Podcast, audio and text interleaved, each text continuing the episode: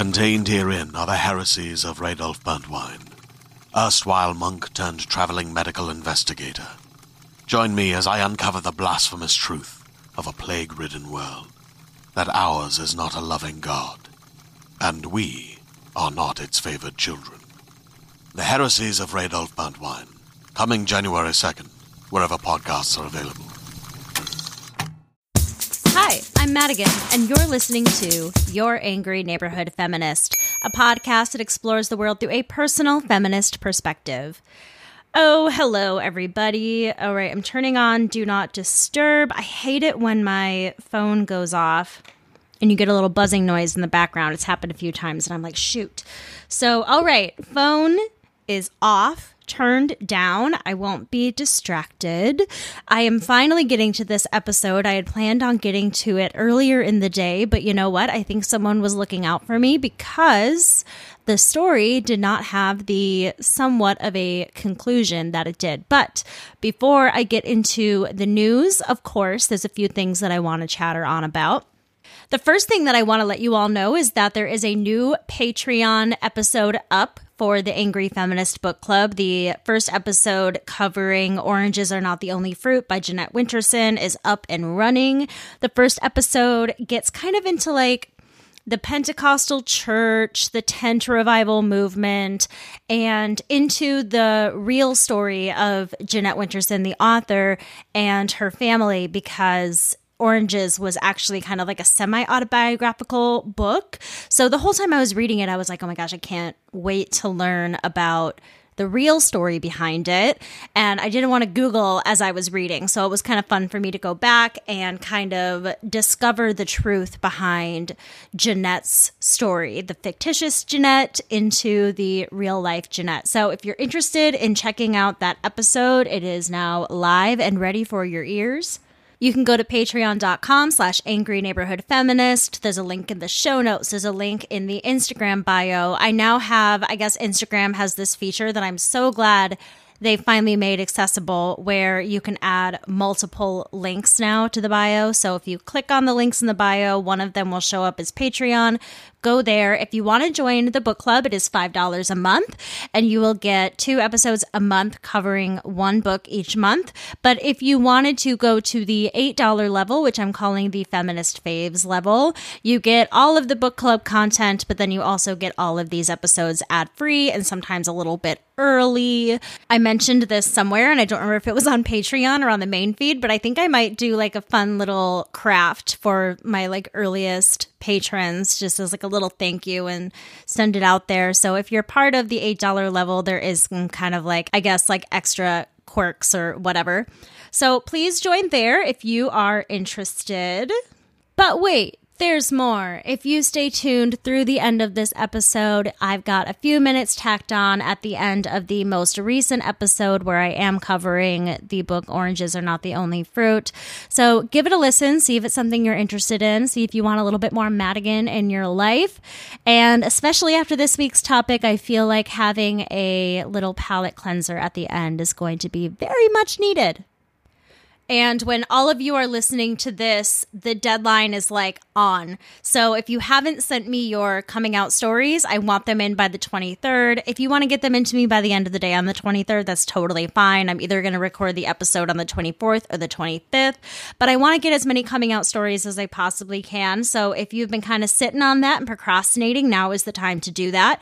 You can email me your stories at neighborhoodfeminist at gmail dot com or D M me your stories on Instagram at angryneighborhoodfeminist. Feminist. I'm also kind of playing around with an idea for the month of July, with it being my birthday month, that I kind of want to cover random shit that maybe doesn't necessarily apply exactly to the premise of this show, but things that I'm really interested in and really want to talk about or whatever. So I think I might do kind of like a Madigan's birthday month situation. And I was thinking for the recording closest to my actual birthday, which is on July ninth, that episode will be released on the tenth, the day after. But I was thinking of doing an Ask Me Anything episode. So like on Instagram, I'll probably do a story with some Ask Me Anything questions that I'm going to save for the recording. And then also, again, email me, D M me, anything like that. But I feel like, especially now that I'm doing this all on my own, there hasn't been an A M A Ask Me Anything done in a while. So I'm really curious as to what all of you are thinking, wondering, wanting to ask me about. So I thought that'd be kind of a nice birthday gift for myself to do an A M A episode. So have all of that in, I guess, by like probably the eighth, you know? I don't know. I'll talk about this more in the future, I'm sure. This is all just kind of off the top of my head. Are you ready to shop? Rakuten's Big Give Week is back. Get fifteen percent back at hundreds of stores, and it's all happening this week, May sixth to May thirteenth. It's the perfect time to shop for everything on your list for spring and summer, like clothing, outdoor gear, and travel. I know I'm using this week to stock up on some warmer weather essentials at Ray-Ban and Ulta, and I love that Rakuten even helps me save on travel at sites like Hotels dot com. Rakuten really is the best way to shop, and you can save even more by stacking cash back on top of deals. Plus, during Big Give Week, that cashback is bigger than ever. With Rakuten, membership is free, and when you sign up and shop today, you get an extra ten percent cashback boost. That's an extra ten percent cashback on top of the fifteen percent cashback. You won't see higher cashback rates than these. Go to Rakuten dot com or download the Rakuten app. R A K U T E N. Shoppers get it. Hey there, this is Justin Bartha. I made a funny new podcast, King of the Egg Cream. It has the greatest cast in the history of podcasts with actors like Louis Black. I'm torn by my feelings for two women. Bobby Cannavale. You can eat it, or if someone hits you, you can put it on your cut. Melanie Linsky. I wonder what these marvelous things are that look just like boiled chicken feet. Jason Ritter. I can break things and pick locks and kill people. Michael Stuhlbarg. The whole point is to inspire people that they should make themselves better. Ari Grainer. No, don't whet its appetite. What are you, an idiot? Me, Justin Bartha.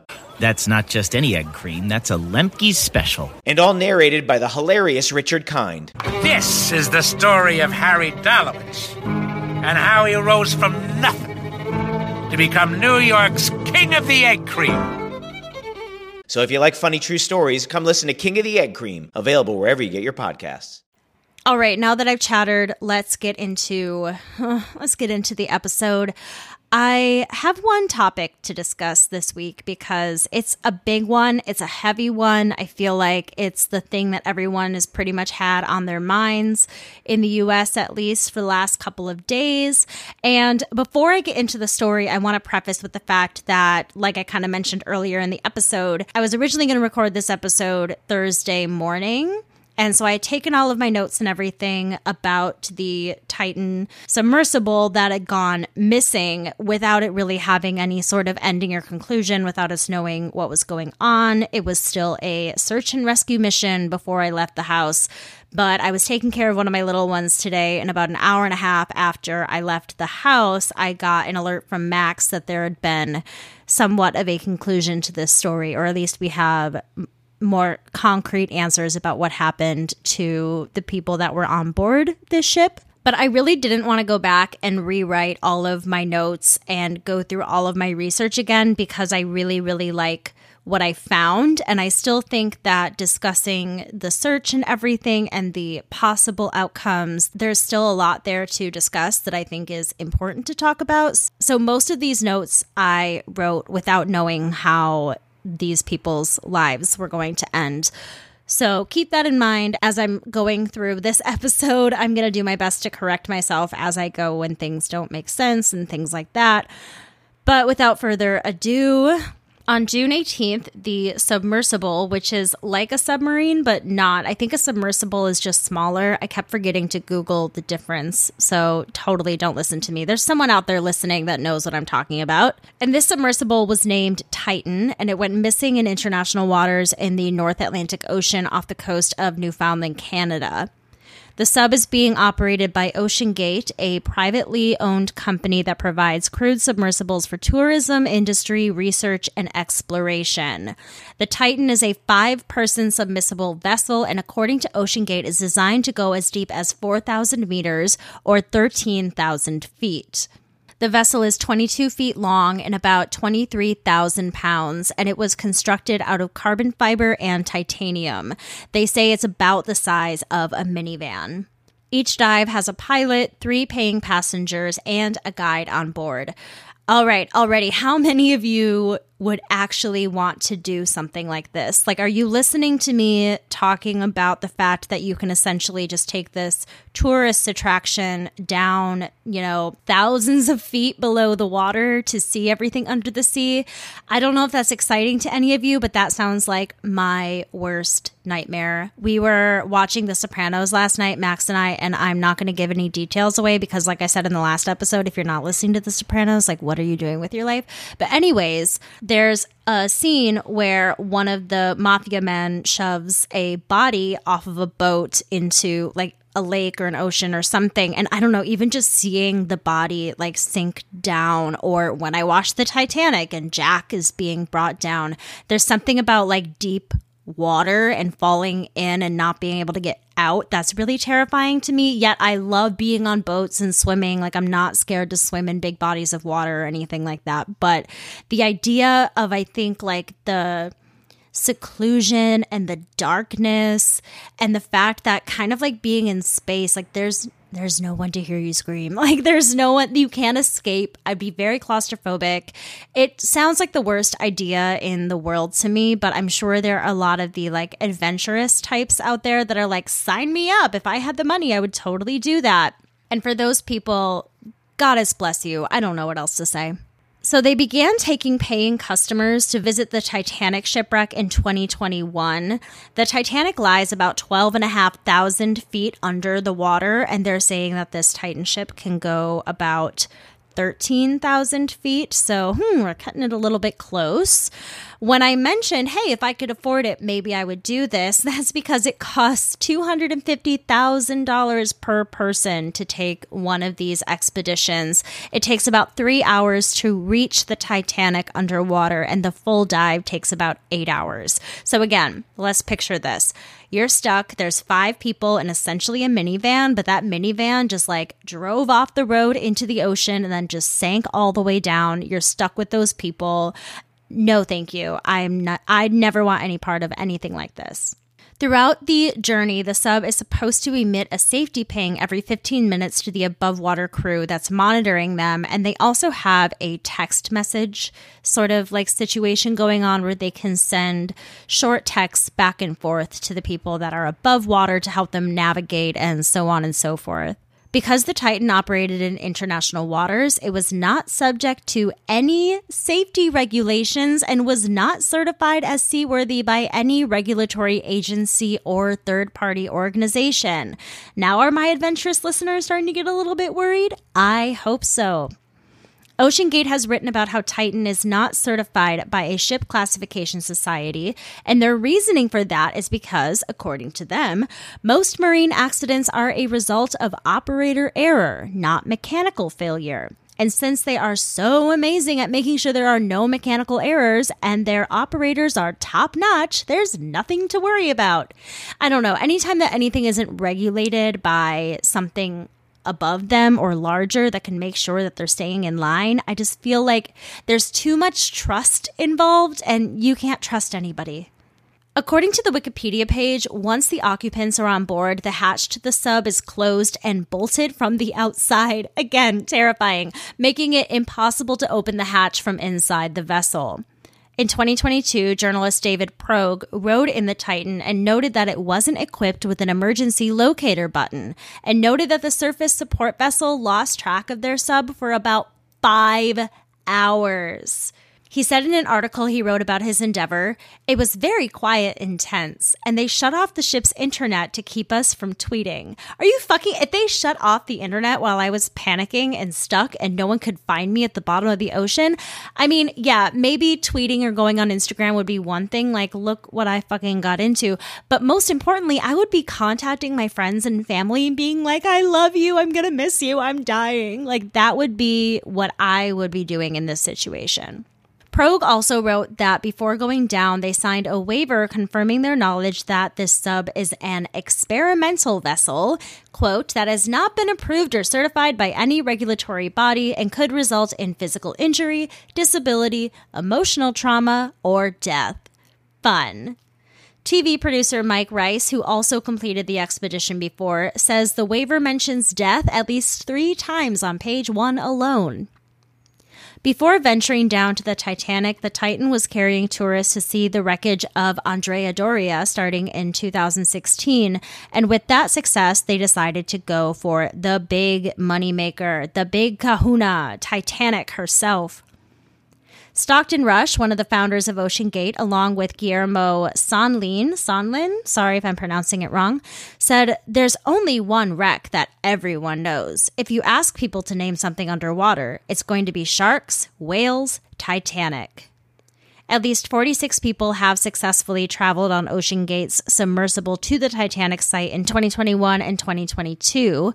In twenty nineteen, an article published in the Smithsonian Magazine referred to Rush as a daredevil inventor. In twenty twenty-two, Rush told C B S News, "At some point, safety just is pure waste. I mean, if you want to be safe, don't get out of bed. Don't get in your car. Don't do anything."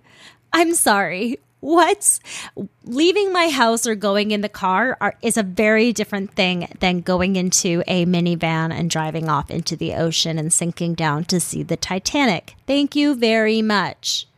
And this is super fucking fascinating twist, but not really. Stockton Rush is married to a woman by the name of Wendy Rush, who is the great-great-granddaughter of Isidore and Ida Strauss, who chose to remain on board the sinking of the Titanic together so that others could escape to safety in their place. They were the real-life inspiration for the couple laying on the bed in James Cameron's Titanic. You know, the scene where they're, like, laying on bed together and holding each other and the water slowly rises around them. Like, oh, it's, like, one of the most poignant moments in that whole movie, in my opinion. And while we're on it, did I ever tell you guys... Did I ever tell you all the story of how I saw Titanic for the first time? Because my little nine-year-old girl that I take care of loves this story. I was babysat by kids when I was growing up. So I was five when Titanic came out in nineteen ninety-eight. I was in kindergarten, and I was being babysat by these twins who I think were in like fifth or sixth grade. And one of they would take turns babysitting me. So one of them was with me that night, and I really wanted to see the Titanic. And it was all I felt like anyone in the world was talking about, and I wanted to be a part of it. So I told them that, oh, I've, I've seen it before. I watch it all the time. Like, totally not a big deal. So they let me watch Titanic. Now, in my memory, it could just be from telling the story over and over again that I've over embellished it. But in my memory, my mom like literally walked downstairs to come home as, you know, Rose was getting drawn by Jack totally naked on the couch. But that very well could just be, you know, my own dramatized, imaginative version of that story. But yeah, after that, she was like, fuck it, just keep watching Titanic. And it is one of my favorite movies. I used to watch it when I was sick all the time, whenever I just had like a long day of doing nothing. Because back in my day, children, when we had V H S movies that were really, really long, it would be split up into two tapes. So I would put in one V H S tape, watch the first half of Titanic, put in the second one, watch it sink. So lots of good memories around Titanic. Love the movie. I've been so obsessed with the story for a while. I don't know. I was actually thinking about maybe having Titanic be one of the topics that I talk about during my birthday month, because I don't think there's anything very feminist tied to that tragedy, but it's still something that I've been so fascinated by my entire life.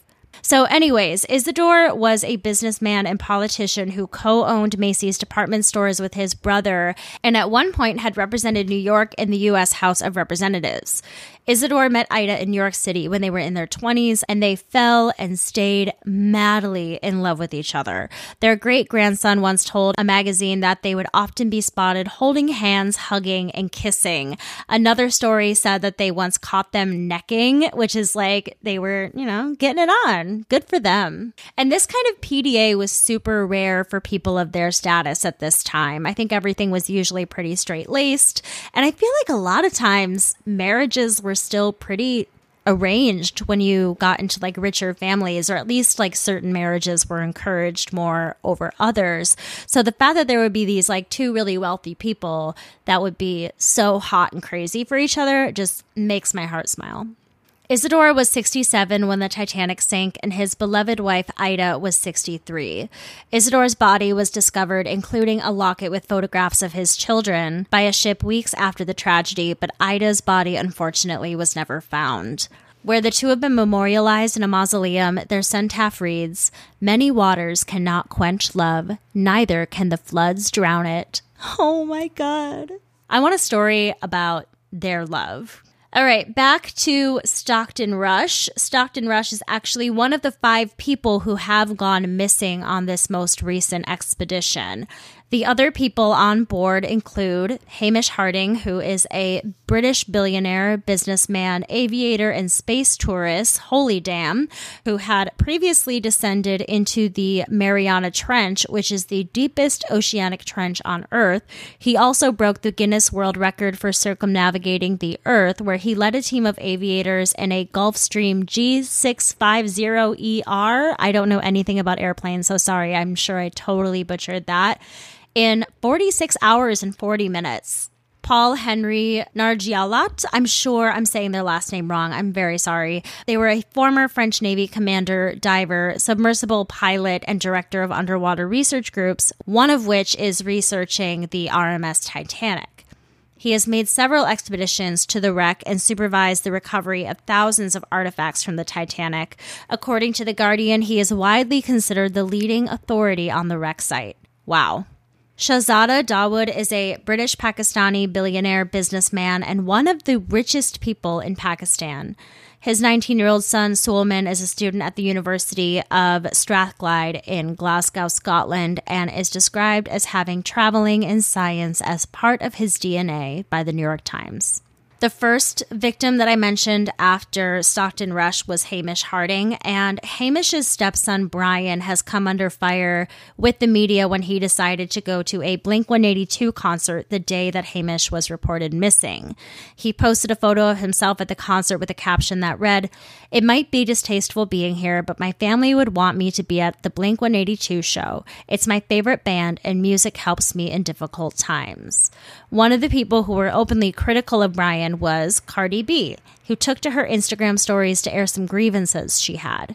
She essentially was saying that he should have been at the house sad or crying for me if he were her family member and she was missing, going on to say, "You're supposed to be right next to the phone waiting to hear any updates about me." Brian replied by calling her a P O S or piece of shit trashy celeb who was trying to get clout off of his family's pain and suffering. In my opinion, there's really nothing wrong with Brian going to the concert. The show was held in San Diego, so he was probably in San Diego when he heard about this tragedy occurring, which is nowhere near where all of these events were going on. I'm sure he already had these concert tickets. It's not like his stepdad disappeared and then he was like, oh, let me get these Blink one eighty-two concert tickets or whatever. Like, no, this was his plan. So he went. And there is no one way to grieve or react to something tragic. Sometimes people go into shock. Some people cry and behave the way that Cardi B wants them to. But some people have to hold on to normalcy in order to keep going. We can't judge Brian for how he's reacting to his pain. And I really hate that Cardi B felt it necessary to put her two cents in. I just think it's really tasteless, but Brian also made several other videos in response to Cardi's messages, and he goes a bit low himself in those videos, calling her a bitch at one point, which I also really, really don't like. But I know he's grieving and sad, so it's very complicated. Either way, this guy's choices should not have been dragged over public opinion. Just let the guy live and grieve. Anyway, Back to the missing submersible. There are many errors that could have occurred on board. One possibility was that the Titan's communication equipment may have failed. There could also be a problem with the ballast system, which is responsible for managing the vessel's buoyancy. The Titan could have been hit with a piece of debris, or, I wrote this earlier in the day, sadly, I kind of hope this is what happens so that they didn't feel any pain. They could have suffered mechanical failure causing the submersible to implode. I wrote, if this is the case, the occupants would have been killed instantly. And now we do know that that is what happened. We don't know all of the details. I'll get into it a little bit further after more discussion, but we do know that the vessel did implode, which would have made it so that all of the occupants that were on board would have died immediately. And as sad as that is, they would have been losing oxygen very, very quickly if they were still in the submersible. They said that by Thursday morning, the oxygen would most likely be gone. And thinking about dying due to lack of oxygen sounds a lot more terrifying than not even knowing that it's going to happen and then all of a sudden you're just gone. But it doesn't help the family that's left behind, no matter what the case of death is. Search and rescue missions began as soon as they realized the problem, but the U S Coast Guard has indicated that the mission has been difficult due to the remote location, weather, darkness, sea conditions, and water temperature. Also, at the beginning of the search, neither U S nor Canada had underwater vessels capable of easily assisting the mission. On June twentieth, additional vessels came to Boston to assist in the search, one of which contained medical personnel and a mobile decompression chamber. Rescuers have rushed ships, planes, and other equipment to the site of the disappearance. Also on June twentieth, one of the vessel's sonar picked up underwater noises while executing their search. And this was all over the news, the fact that there were sounds being heard, and we don't know what those sounds were. It could have really been anything, but it was within the area that they thought that the ship would be. So before we knew if these people were still alive or not, and there was this fear about the loss of oxygen, I wrote this, and I still want to include it because I find it really fascinating. So this morning, the critical ninety-six hour mark would have passed when breathable air could have run out. And even if the submersible is found immediately, according to Jamie Pringle, an expert in forensic geosciences, she says, even if they find it, they still need to get to the surface and unbolt it. Oh my gosh, because this trip, it's not like you just go down and back up super quickly. Like, it's a long experience, and they can't unbolt this thing so far underwater. Also on Thursday morning, a debris field was found at the bottom of the ocean near the Titanic, but the Coast Guard had not yet confirmed this morning whether or not the debris came from the Titan. Apparently, it's not very uncommon for there to be debris near the Titanic, but officials may have seen something that stood out, and that's why they're mentioning this, and that's why we're we're bringing this up. So the area was evaluated.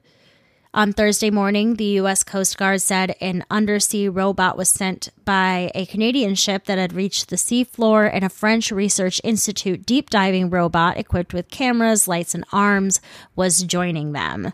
Authorities are hoping that the sounds heard will help narrow down the search area. Doctor Rob Larder, a marine geophysicist, explained the difficulty of finding a sub of this size.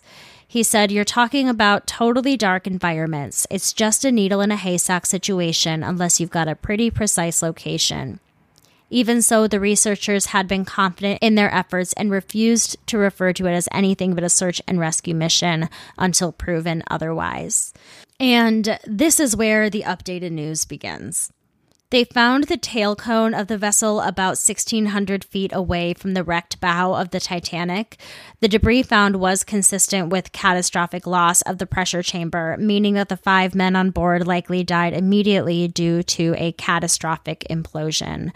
And like I mentioned, there's something about that that makes it a slightly easier for me just because I know that there wasn't a long amount of suffering, but it's still really hurts me to think about. It's very, very scary for me to think about. I think the reason that this story really took off to, well, one, it involves a bunch of super rich people, and I didn't even talk about that. I feel like, you know, because it was this super rare rich person thing that people were interested and people were also willing to put a lot of money and resources toward finding them. I don't know if that would happen for just Joe Schmo or anybody, but definitely for these prominent fucking rich people, you know, a, a lot of different actions could have been taken because of that. But anyways, I think that another thing that really drew us all to this story this week was because we can all feel that fear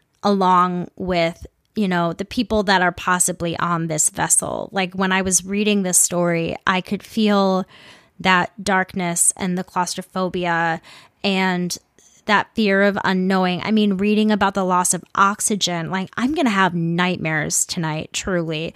And luckily, I'm not going to completely end this episode on such a downer. I really hope that you all enjoy the few minutes of Oranges Are Not the Only Fruit at the end of this episode. If you want any more, go to patreon.com slash angry neighborhood feminist and go to the and go ahead and join that Angry Feminist book club. You can also join that eight dollars level. I'm not going to bore you by going over all of that again, but I hope that you all listen to that as kind of a palate cleanser after this darker subject matter on this week's mini episode. If you enjoy the show and you think others would too, one of the best ways that you can support me is by going to Apple Podcasts and leaving me a five-star review with a quick sentence about why you enjoy the show and rating me on Spotify or anywhere else that you listen to the show. You can also share an episode with a friend that you think they would enjoy. That would be wonderful. Thank you all so much for listening to another episode. With all of that being said, I encourage you to rage on. Bye. Okay, so now that I've gone through all of that, let's start talking about Oranges Are Not the Only Fruit by Jeanette Winterson. So one of the reasons I think I was drawn to choosing this book was because it intersected with a lot of things that I've discussed on the main feed on this show, which is sexuality and religion.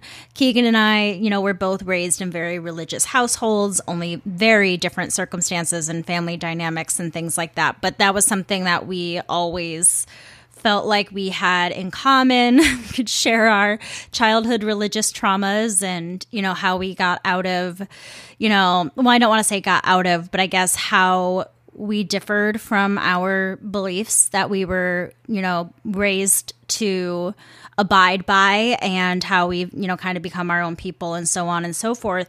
And this is a story about that, essentially. It's about a young girl who is raised in an incredibly structured, abusive, cold, unloving, Pentecostal fundamentalist household.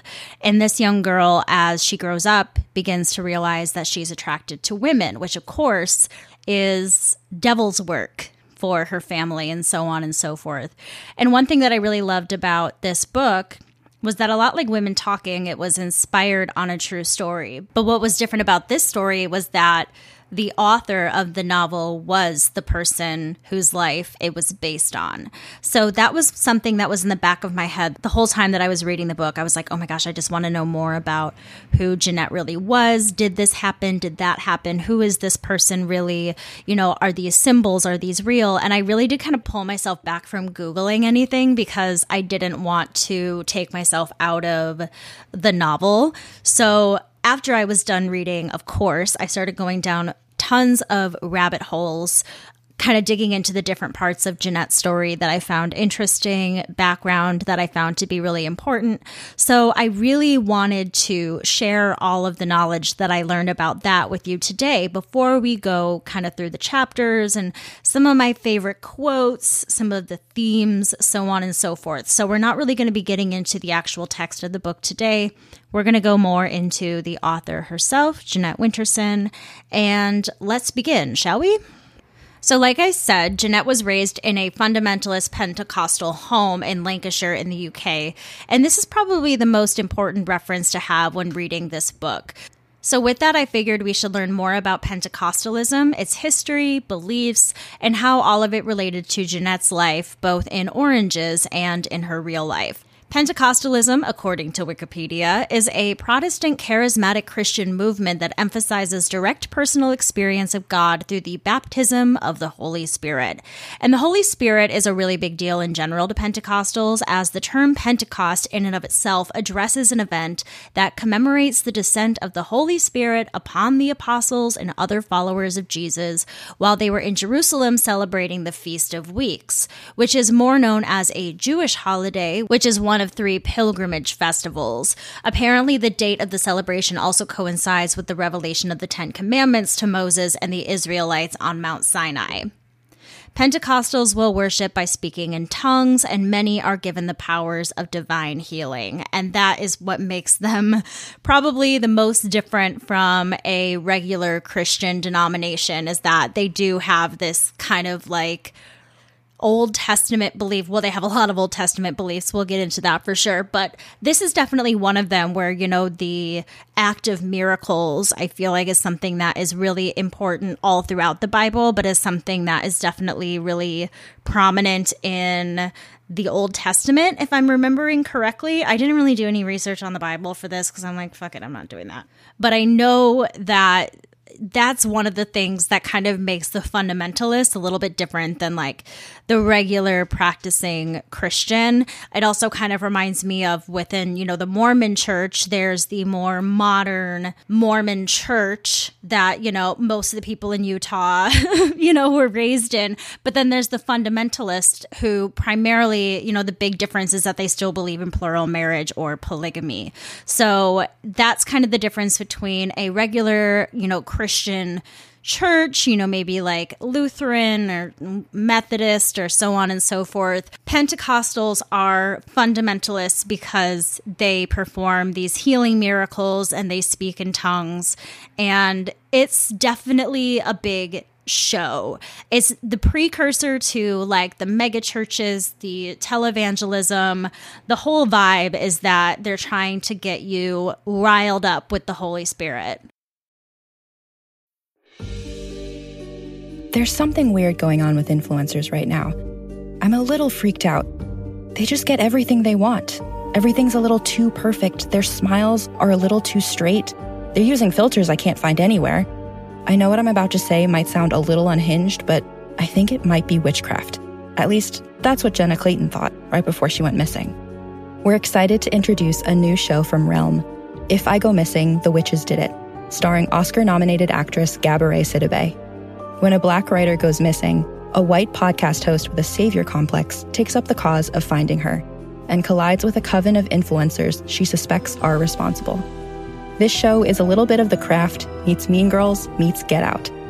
Learn more about If I Go Missing, The Witches Did It at realm dot f m, and be sure to listen and subscribe wherever you get your podcasts.